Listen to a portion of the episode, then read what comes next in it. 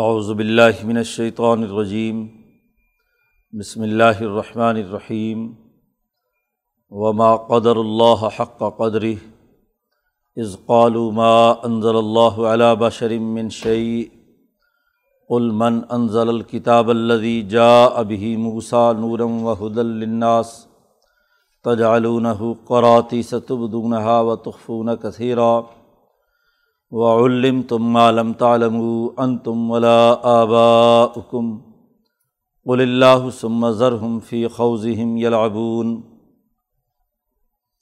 وهذا کتاب انزلناه مبارک مصدق الذي بین یدیہ ولتنذر ام القرى ومن حولها والذین یؤمنون بالآخرة یؤمنون به وهم على صلاتهم يحافظون ومن اظلم ممن افطرا اللّہ کا ذبام او قال اوحی الیہ ولم یوح الیہ شیء ومن قال سانزل مسلم انزل اللہ ولو ترى اذ الظالمون في غمرات الموت والملائكة باسطوا ايديهم اخرجوا انفسكم اليوم تجزون عذاب الهون بما كنتم تقولون على الله غير الحق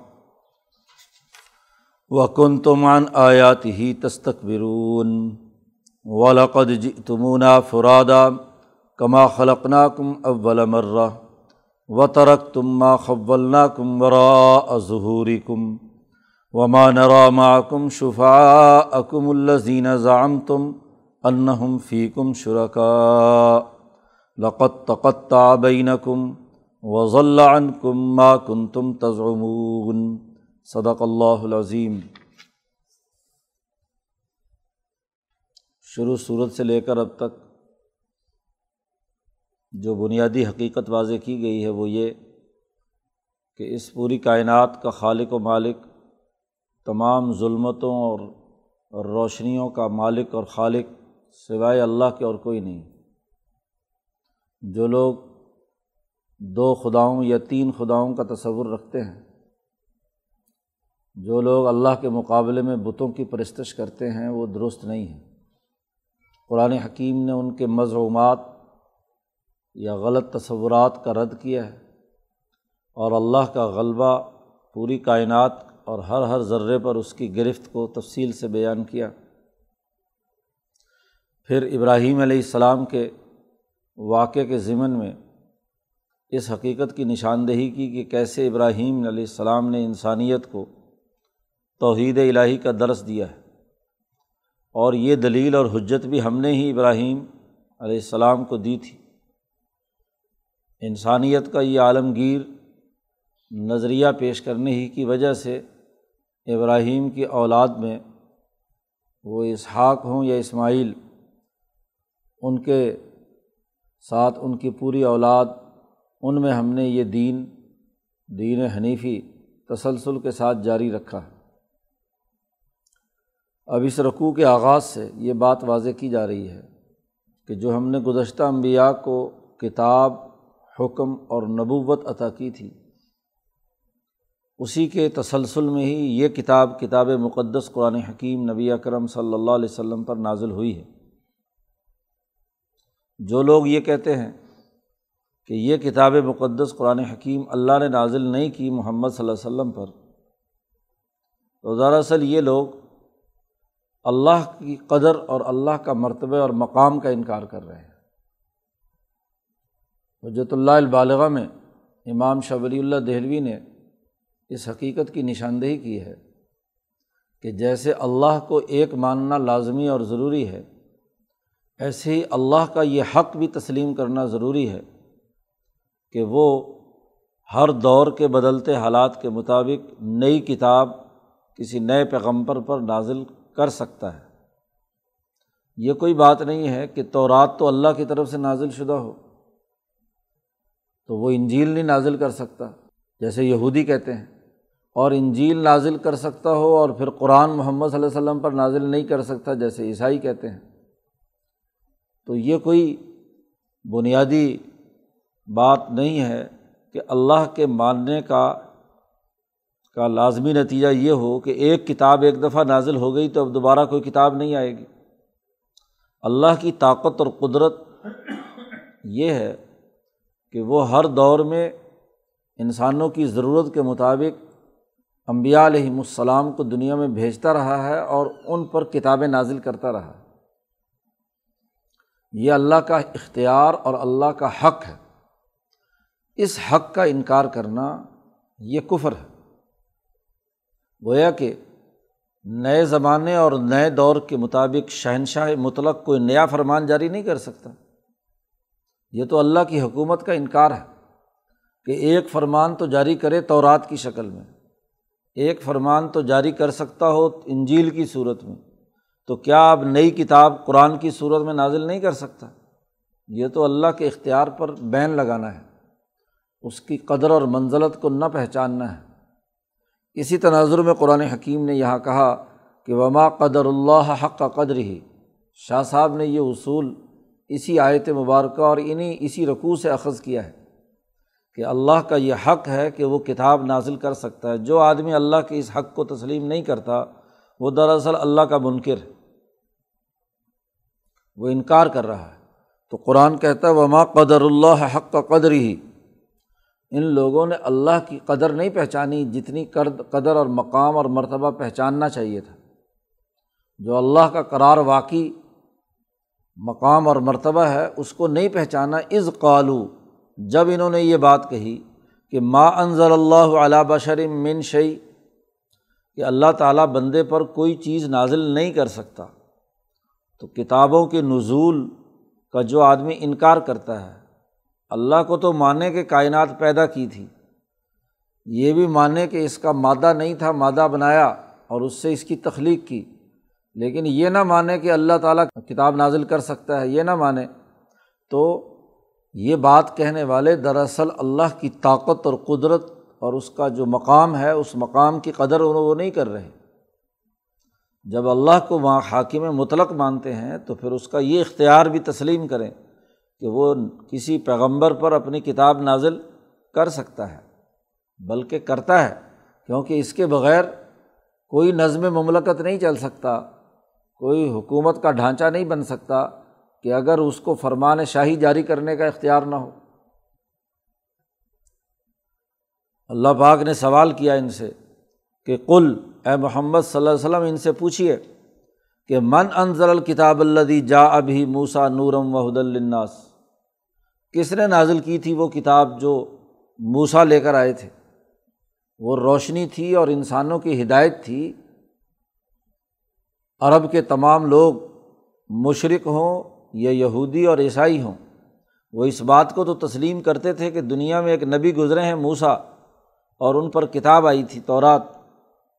یہودی تو عقیدہ ہی یہ رکھتے ہیں اور باقی لوگ نہ بھی مانتے ہوں، لیکن ان کے کان اس بات سے مانوس تھے کہ ایک یہودیوں کے پیغمبر موسا علیہ السلام پر ایک کتاب نازل ہوئی ہے۔ اس لیے وہ کوئی مشکل مسئلہ ہوتا تو اہل کتاب سے جا کر یہودیوں سے پوچھتے تھے مدینہ کے لوگ، مکہ مکرمہ کے لوگ۔ جیسے خود حضرت خدیجہ بھی ہاں جی ورقہ ابن نوفل کے پاس پہنچی کہ وہ کتاب والے تھے، اہل علم تھے۔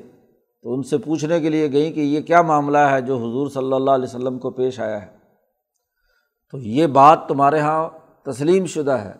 اب وہ کتاب کس نے نازل کی تھی؟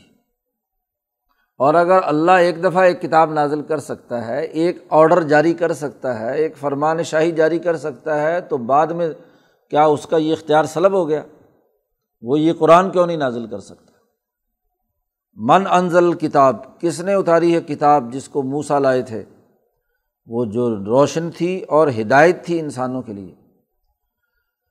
تم مجموعی طور پر یہ بات تو مانتے ہو، لیکن آج تم یہودیوں کی حالت یہ ہے کہ تج آلونہ ہو کراتیسا کرتاس کی جمع کراتیس کرتاس کہتے ہیں ورق کو۔ کتاب دی تھی ہم نے پوری، لیکن تم نے کیا حرکت کی ہے اس کتاب کے ساتھ، تورات کے ساتھ، کہ اس کو ورق ورق کر دیا؟ کتاب اکٹھی اکٹھی ہو تو اگر ایک صفحے پہ ایک ہدایت ہے تو دوسرے صفحے پہ دوسری، تیسرے صفحے پہ تیسری۔ تو یہودیوں کا طریقہ یہ تھا کہ لوگوں کے سامنے پوری کتاب نہیں لاتے تھے۔ جو اپنے مطلب کی آیت ہوتی تو وہ صفحہ اٹھا کے لے آئے ورق۔ اور وہ لوگوں کو پڑھ کے سنایا کہ دیکھو جی اللہ میاں نے یہ فرمایا ہے۔ پھر اس کے اپنے مطلب کی تشریح کرتے۔ اور جس آیت میں ان کی کسی خواہش پر ضرب پڑتی تھی یا کوئی مفاد پرستی میں رکاوٹ بنتی تھی، تو اس آیت والا ورق جو ہے وہ گھر ہی چھوڑ کر آتے تھے۔ تو یہ بڑا ہاں جی غلط طریقۂ کار ہے کہ کسی آئین اور دستور میں سے اپنے مطلب کی بات، اپنے مطلب کا قانون جس سے آپ کا مفاد وابستہ ہو، حکمران طبقے کا، وہ تو لوگوں کو بتلایا جائے۔ اور جس ہاں جی قانون اور ضابطے سے اپنے مفادات پر زد پڑتی ہو یا اس کی پابندی خود کرنی پڑے جو قانون کو سنبھال سنبھالنے کا ذمہ دار ہے یا مذہب کا نمائندہ ہے، وہ اپنے مطلب کی آیتیں سنائے اور باقی مت، آیتوں کو کیا ہے، چھپا لے۔ تو یہ تو سب سے بڑا جرم ہے کہ قانون طاقتوروں اور حکمرانوں کے لیے ہاں جی موم کی ناک ہو گیا، جب جی چاہا، جدھر مرضی اسے استعمال کر لیا۔ بہت سارے سرکولر رکھے ہوئے ہیں حکومت کے۔ ہاں جی جو مطلب والا ہوا جو جس سے پیسے ویسے ملنے ہیں وہ سرکولر پڑھ کے سنا دیا اور باقی جو ہے وہ چھپا کر رکھ لیے۔ کوئی دوسرا کیس آ گیا اور وہاں اس سے ہاں جی دوسرا مفاد اٹھانا تھا تو وہ دوسرا سرکولر نکال کر ان کے سامنے پیش کر دیا۔ تو یہ طریقۂ کار تو کرپٹ حکومتوں کا ہے، ظلم اور زیادتی کا ہے۔ تو اس کو قرآن نے یہاں بیان کیا تجالون ہو قراتی سا تم نے تورات کو ورق ورق کر دیا تب دونہ و تحفون کثیرہ تو جو ورق اپنے مطلب کا ہوتا ہے، اس کو تو ظاہر کرتے ہو لوگوں کے سامنے کہ اللہ میاں نے یہ فرمایا۔ اور وہ تخفون کثیرن اور بہت ساری آیات اور باتیں جو ہے وہ چھپا لیتے ہو۔ جی ورق میں تو لکھی ہوئی ہیں، تو وہ ورق لاتے ہی نہیں۔ چونکہ تختیوں پر تورات آئی تھی ان کے پاس، تو جو مطلب کی تختی ہے وہ آگے بیان کر دی، باقی جو ہے چھوڑ دیا۔ یا تختیوں سے انہوں نے کتاب پر نقل کر کے اس کتاب کو اکٹھا کیا تھا، تو وہ کتاب بعد میں کیا ہے، اس کے ورق ورق کر دیے۔ تو قرآن یا کسی بھی کتاب یا کسی بھی آئین اور دستور کی تمام ہدایات کو مجموعی طور پر مطالعہ کرنے کے بجائے اس کو ورق ورق کر دینا اور اس کی جزوی پہلوؤں کے اوپر زور دینا کہ یہ اللہ میاں نے کہا ہے اور باقی باتیں چھپا لینا، یہ بہت بڑا جرم ہے۔ تو اگرچہ کتاب کے مان، نازل ہونے کو تو مانتے ہو کہ اللہ نے نازل کی ہے، لیکن پھر اگرچہ تم نے اپنے مفادات کے لیے اس کتاب کو ورق ورق کر دیا۔ حالانکہ وعلم تم معلوم تعلم و ان تم ولا آباؤکم حالانکہ تمام باتیں تمہیں سکھلائی گئی تھیں جو تم نہیں جانتے تھے پہلے۔ تورات کے نزول سے پہلے تمہیں جن باتوں کا علم نہیں تھا، وہ اس تورات کے ذریعے سے تمہیں سکھائی گئیں۔ تم بھی نہیں جانتے تھے ولا آبا حکم نہ تمہارے آبا و اجداد جانتے تھے۔ تو اس کتاب کے ذریعے سے جو تمہیں تعلیم ملی تھی، تم نے اس تعلیم کو بھی اسی طرح تقسیم کر دیا۔ وہ باتیں جو سکھائی گئی تھی وہ لوگوں کو سکھاتے نہیں۔ کیونکہ اگر وہ باتیں لوگوں کو سکھائیں گے تو خود معیار اس کے مطابق بننا پڑے گا، معیاری کام کرنے پڑیں گے۔ تو اپنے جو لوٹ مار ہے، اپنے مفادات ہیں، ان پر زد پڑے گی۔ تو اس لیے تم مطلب کی بات ظاہر کرتے ہو اور باقی باتیں چھپا لیتے ہو۔ لیکن یہ تو تسلیم کرتے ہو کہ یہ کتاب اللہ نے نازل کی تھی۔ تو اللہ نے سوال کیا تھا، من انضر الکتاب؟ کس نے کتاب یہ نازل کی؟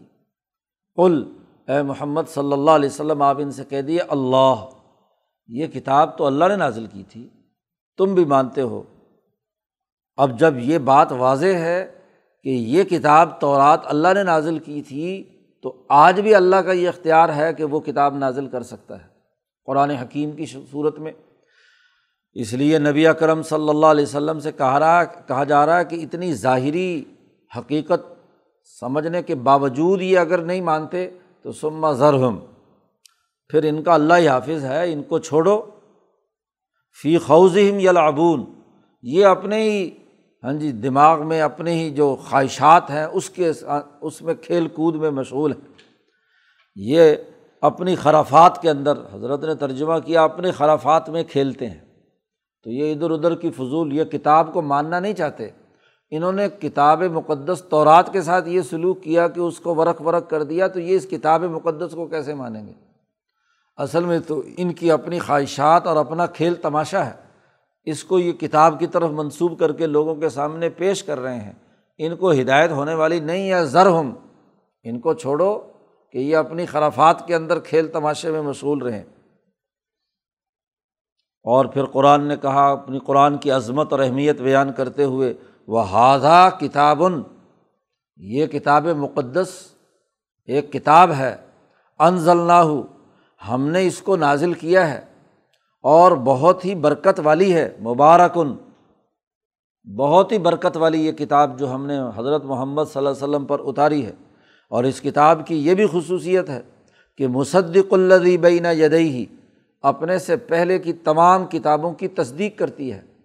ان کتابوں کے تمام مضامین اور جو بنیادی باتیں ہیں، وہ اس کتاب کے اندر شامل ہیں۔ یہ تمام ادیان پر نازل شدہ کتابوں کا خلاصہ ہے۔ اس لیے یہ برکت والی ہے۔ قرآن حکیم کی برکات ہاں جی اس کے انوارات و تجلیات، اس کی تلاوت کرنے والے اور اس کو پڑھنے والوں پر ضرور ظاہر ہوتی ہیں۔ یہ نہیں کہ وہ اس کی برکات نہ ہوں۔ تو تورات جس درجے کی تمہارے یہاں بابرکت تھی یہ کتاب اس سے زیادہ کیا ہے؟ بابرکت ہے، کیونکہ یہ اس کی تمام تعلیمات پر بھی مشتمل ہے، مصدق اللہ بین یدئی اور پھر یہ کتاب ہم نے اس لیے نازل کی ہے کہ ولیتن ذرا ام القرا ومن حولہ تاکہ آپ ڈرائیں ہاں جی ام القرا مکہ مکرمہ کو کہتے ہیں۔ ام القرا کا لفظی ترجمہ بستیوں کی ماں۔ اور دنیا بھر کی تمام بستیوں اور علاقوں اور شہروں کی ماں مکہ مکرمہ ہے۔ حقائق کائنات کے تناظر میں بھی کہ اللہ نے جب زمین کی پیدائش شروع کی تو سب سے پہلے جو زمین ابری ہے پانی میں، وہ مکہ مکرمہ کا وہ مقام ہے جہاں خانہ کعبہ کی تعمیر و تشکیل ہوئی ہے۔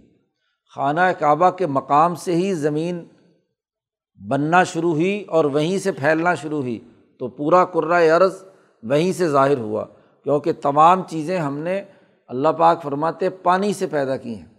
تو پانی بنیاد تھا، الماء والعرش، دو بنیادی ہاں جی چیزیں تھیں اللہ نے جو ابدا کے طور پر پیدا کیں شاہ صاحب فرماتے ہیں کہ سب سے پہلے جو مبدعات ہیں، جن کو ابدا کیا گیا، وہ پانی اور عرش الہی ہے۔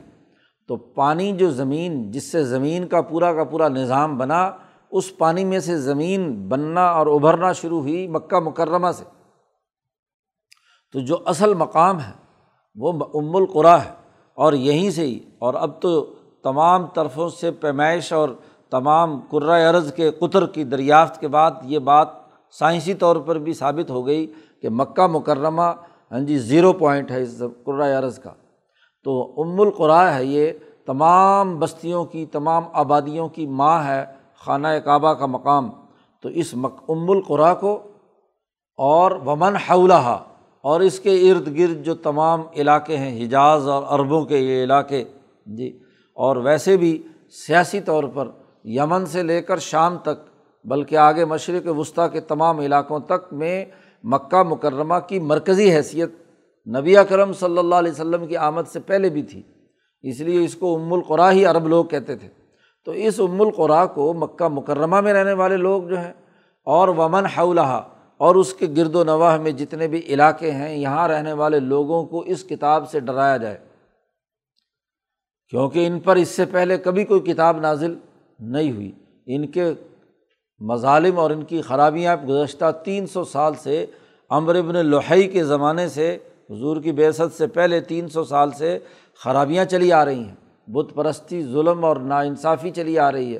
اس لیے ان کو ڈرانے کے لیے ہم نے یہ خاص کتاب نازل کی اور یہ اس لیے بھی نازل کی کہ یہ پوری دنیا کا وہ مرکزی مقام ہے کہ یہاں جو مبارک نازل ہونے والی کتاب ہے، اس کا پھیلاؤ پوری دنیا میں، جیسے زمین کا پھیلاؤ یہیں سے پوری دنیا میں ہوا ہے اور انسانیت کا پھیلاؤ بھی یہیں ہوا ہے کہ آدم اور ہوا نے ہاں جی یہاں اپنا سب سے پہلے اپنا گھر بنایا۔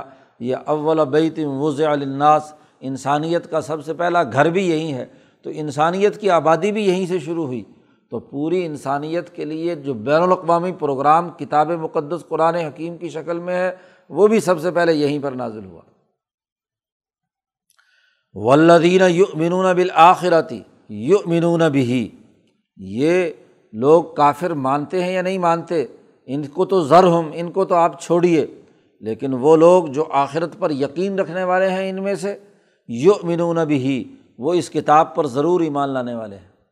جن کو آخرت کا فکر ہے، جو آخرت کی سوچ رکھتے ہیں، ان یہودیوں اور عیسائیوں میں سے بھی، تورات اور انجیل کو ماننے والوں میں سے بھی جو مخلص ہیں، آخرت پر یقین رکھتے ہیں۔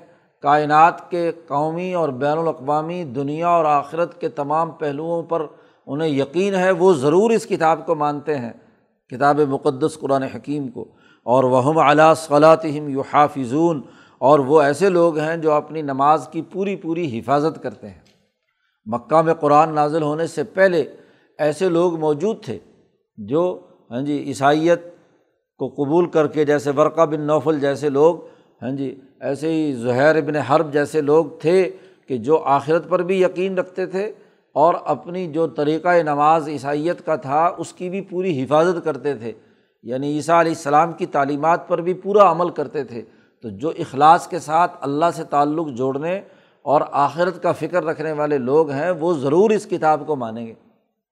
اس لیے ورقہ نے اسی زمانے میں کہہ دیا کہ کاش میں اس وقت زندہ ہوتا اور جوان ہوتا، تو میں آپ کی ضرور مدد کرتا۔ قرآن کہتا ہے کہ ومن اضلاع ممن افطلاء اللہ کا اس سے بڑا ظالم کون ہوگا جو اللہ پر جھوٹ گھڑتا ہو؟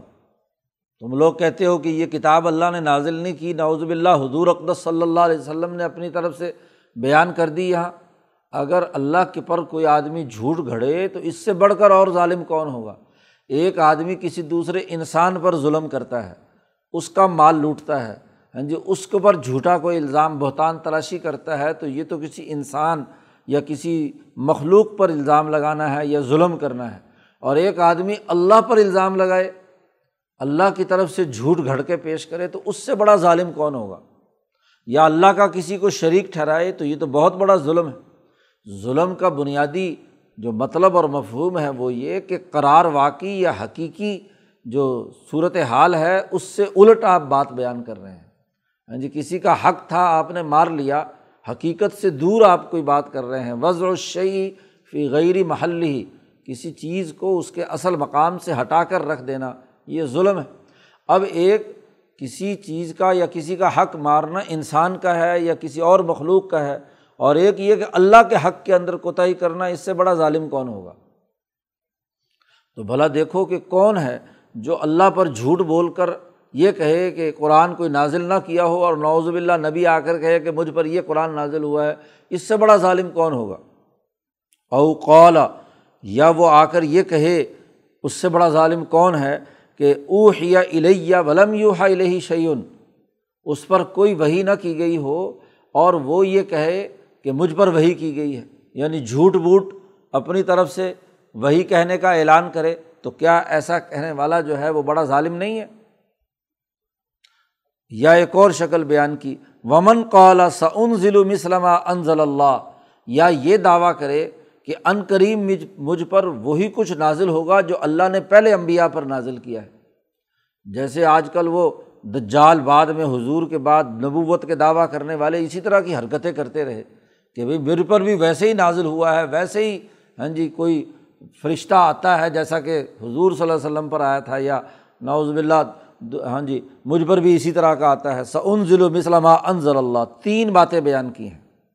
اپنی طرف سے گھڑ کر بات اللہ کی طرف منسوب کرنا، اللہ نے کچھ نازل نہ کیا ہو اور کہنا مجھ پر وہی آئی ہے۔ اور یہ کہنا کہ ابھی تو اگرچہ نہیں آئی لیکن عن قریب آنے والی ہے۔ تو تینوں دائرے ماضی حال مستقبل، تینوں کے بارے میں جو آدمی کہ ماضی میں کچھ نازل ہوا تھا، گھڑ کر اللہ کی طرف منسوب کر دے، یا حال میں کہتا ہے کہ ابھی ابھی آئی ہے، پہلے نہیں تھی، اور یا مستقبل کے بارے میں کہتا ہے کہ سعن ظلم اسلامہ انضر اللہ۔ یعنی جو آدمی جھوٹا نبوت کا دعویٰ کرے تو اس سے بڑا ظالم کون ہو سکتا ہے؟ من ازلم. تو قرآن حکیم نے یہاں ہاں جی مستقبل میں نبوت کے دروازے کے بند کرنے کا اعلان بھی گویا کہ کر دیا کہ محمد صلی اللہ علیہ وسلم پر یہ قرآن نازل کر کے ہم نے ہادہ کتاب اللہ مبارکن اب اس کے بعد کوئی آدمی یہ دعویٰ کرتا ہے کہ مجھ پر یہ کتاب نازل ہوئی، ماضی میں یا حال میں ابھی وہی ہو رہی ہے یا مستقبل میں آئے گی، تو جھوٹ بولتا ہے۔ ظالم۔ قرآن کہتا ہے، ان ظالموں کا اگر حال دیکھنا ہو تو ولو ترا از ظالمون فی غمرات المعود اگر تو دیکھے، کاش وہ وقت ہو کہ جب تم ان ظالموں کو دیکھو کہ یہ موت کی سختیوں میں مبتلا ہے۔ جب روح قبض ہونے کا موقع آئے اور اس وقت ان کی جو حالت بنی ہوئی ہو، موت کی سختیوں میں ڈبکیاں لگا رہے ہوں غمرہ کہتے ہیں کسی پانی کے اندر جب آدمی ڈوبتا ہے اور شور مچا رہا ہوتا ہے ہاں جی تو اس غمرہ موت کے اس سمندر میں جب یہ غوطہ زن ہوتے ہیں، تو اس وقت تم موت کی ان سختیوں کی حالت کو اگر تم دیکھو، تو کیا ہو رہا ہوگا اس وقت؟ قرآن نے منظر نامہ کھینچا ہے کہ موت کے وقت ول ملا تو باسط ہم ہاں جی فرشتے اس کے قریب پہنچ کر ہاتھ بڑھائیں گے باسط ہم اپنے ہاتھوں کو ان کی طرف بڑھائیں گے اور روح قبض کرتے وقت کہیں گے، اخریجو انفسا کو اپنی روحیں ہمارے حوالے کر دو۔ ذلیل انسان کسی کو سزا دینی ہو اور اس کو ہاں جی نقصان پہنچانا ہو تو اس کو خوف زدہ کرتے ہوئے وہ ہاتھ آہستہ آہستہ ان کی گردن کی طرف بڑھے گا، ملک الموت کا۔ اور اللہ میاں وہاں فرشتہ کہے گا کہ اور نکالے اپنی روح بار اخریجو انفسکم۔ کسی کی عزت کے ساتھ معاملہ ہوگا تو وہ تو اور بات ہے۔ جیسے امبیا علیہم السلام کے ساتھ معاملہ ہے۔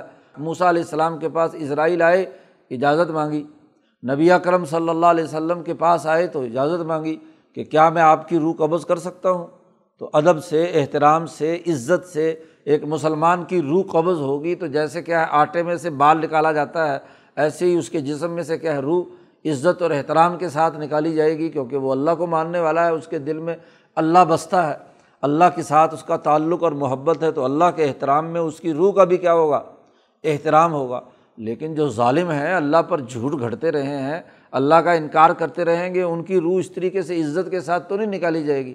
وہاں تو فرشتے آہستہ آہستہ ان کا ہاتھ ان کی گردن تک پہنچے گا اور وہ کہیں گے او نکالو اپنی روح۔ اخریجو انفسکم۔ نکالو اپنی روحوں کو۔ الوما تجھ زون عذاب الہونی آج تمہیں بدلا دیا جائے گا، ذلت امیز عذاب کا۔ اب تمہارا عذاب کا سلسلہ یہیں سے شروع ہوگا۔ بما کن تم تقولون اللہ غیر الحق کی وہ جو تم اللہ پر ناحق الزام لگاتے تھے، اللہ پر جھوٹ گھڑتے رہے۔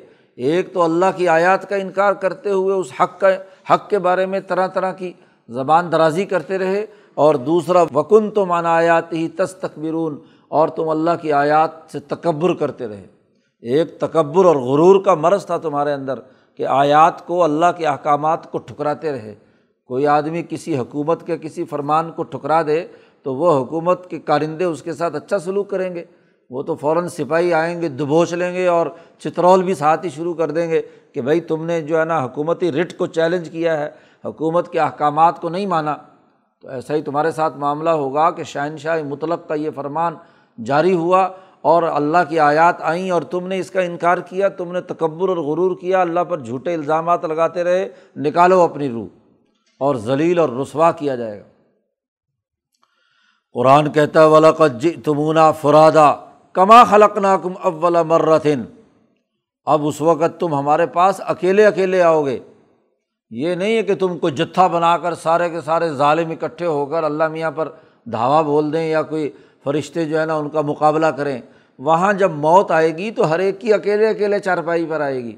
وہاں اور کوئی تمہارے قریب نہیں ہوگا۔ ہاں جی یہ تمنا فرادا۔ اب تم ہمارے پاس آ گئے ایک ایک ہو کر۔ جیسا کہ کما خلق ناکم اول مرہ دن جیسا کہ ہم نے تم کو پہلی مرتبہ بھی ایک ایک کر کے بھیجا تھا۔ ماں کے پیٹ سے بھی تم اکیلے اکیلے نکلے تھے۔ اس وقت کوئی اکٹھا مجمع نکلا تھا، پیدا ہوا تھا۔ اس وقت بھی جیسے اکیلے اکیلے گئے تھے، ایسے ہی قبر کی آغوش میں بھی تمہیں کیا ہے، اکیلے اکیلے آنا ہے۔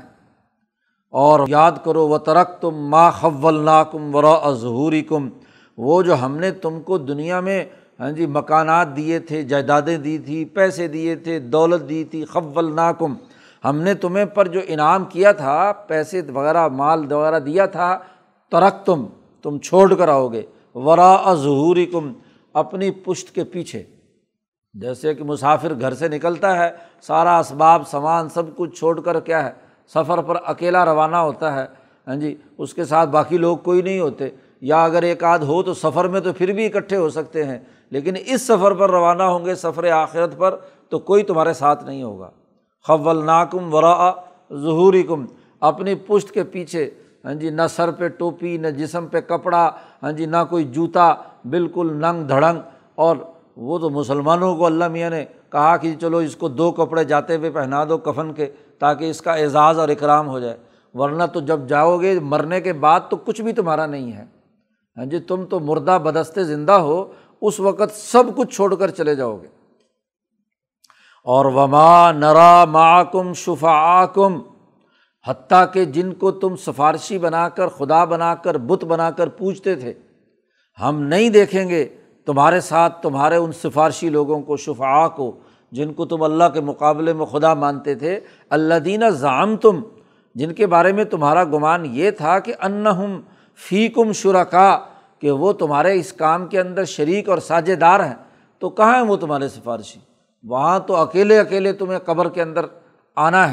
لقت تقت کم تمہارا راستہ اسباب اور جتنے رشتے ہیں وہ سب منقطع ہو گئے۔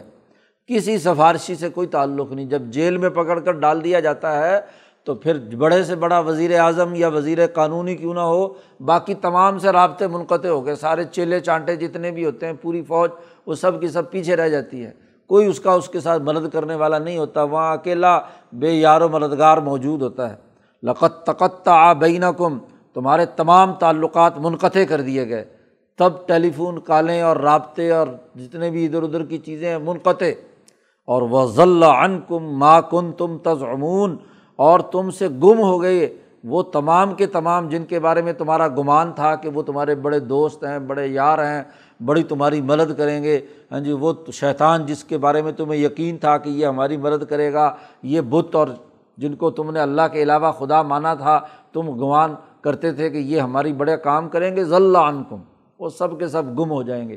ذرا وہ منظرنامہ دیکھو اور اس پورے منظرنامے کے تناظر میں دیکھو کہ تم قرآن حکیم کی بات کو نہ ماننے کے نتیجے میں کن مصیبتوں میں مبتلا ہوئے۔ تو قرآن حکیم نے اس رقوع میں ایک بڑی بنیادی بات تو یہ واضح کی کہ جب اللہ کے نازل کردہ کسی حکم کو نہ مانا جائے تو دراصل اللہ کو نہ ماننا ہے اور یہ اللہ کی قدر نہ کرنا ہے۔ اس کے اصل مقام کو نہ سمجھنا ہے اور جو اللہ کے مقام کو صحیح نہیں سمجھتے تو دراصل وہ ذلیل اور رسوا ہوتے ہیں، ذلت، امیز، عذاب ان پر آتا ہے، ان کی روح انتہائی خوفناک طریقے سے قبض کی جاتی ہے۔ یہ کتاب اللہ کی ہے، بابرکت ہے، جو اس کو مانے گا، تسلیم کرے گا اور ام القرا کے ساتھ سچا ربط پیدا کرے گا مکہ مکرمہ کے ساتھ، تو وہی کامیاب ہے۔ اور جو اس کے تعلق نہیں رکھتا وہ ذلیل اور رسوا اور اس کے تمام رابطے منقطع اور فرشتے بڑی ذلت امیز طریقے سے اس کی روح قبض کریں گے۔ تو قرآن حکیم نے یہاں اپنی حقانیت اور اللہ کا حکم، اب تک پہلے اللہ کی حقانیت، اللہ کے وجود کے قاہر اور غلبہ ہونے کو وہ القاہر فوق عبادی، اس کو پیچھے بیان کیا تھا۔ اب اللہ کا جو حکم، فرمان شاہی ہے، یہ کتاب مقدس قرآن حکیم، اس کی اہمیت واضح کی۔ اور ضمنی طور پر یہ بات بھی بیان کر دی کہ جیسے تورات والوں نے کتاب کو ورق ورق کر کے اپنے مفادات کے لیے استعمال کیا تھا، اگر آج کا مسلمان اس کتاب کے ساتھ بھی یہی حرکت کرے گا، تو اس کے لیے بھی یہی معاملہ ہے۔ کیونکہ اس نے بھی گویا کہ کتاب کو اپنے مطلب کی جو آیات ہیں وہ تو پڑھی اور باقی آیات کو چھوڑ دیا۔ فتو منون بباز الکتابی و تقفرون بباز کتاب کے ایک حصے پر عمل کرے اور دوسرے حصے کا انکار کر دے۔ تو ہما جزا میاں فالوزال کا من کم اللہ خزی فی الحیات دنیا اس کی سزا دنیا کی ذلت اور رسوائی بھی ہے اور آخرت کا عذاب بھی ہے۔ اللہ تعالیٰ قرآن حکیم کو سمجھنے اور اس پر عمل کرنے کی توفیق عطا فرمائے۔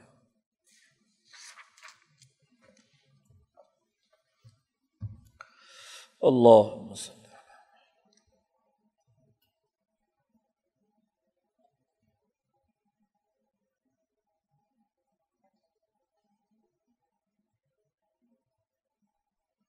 اجمائن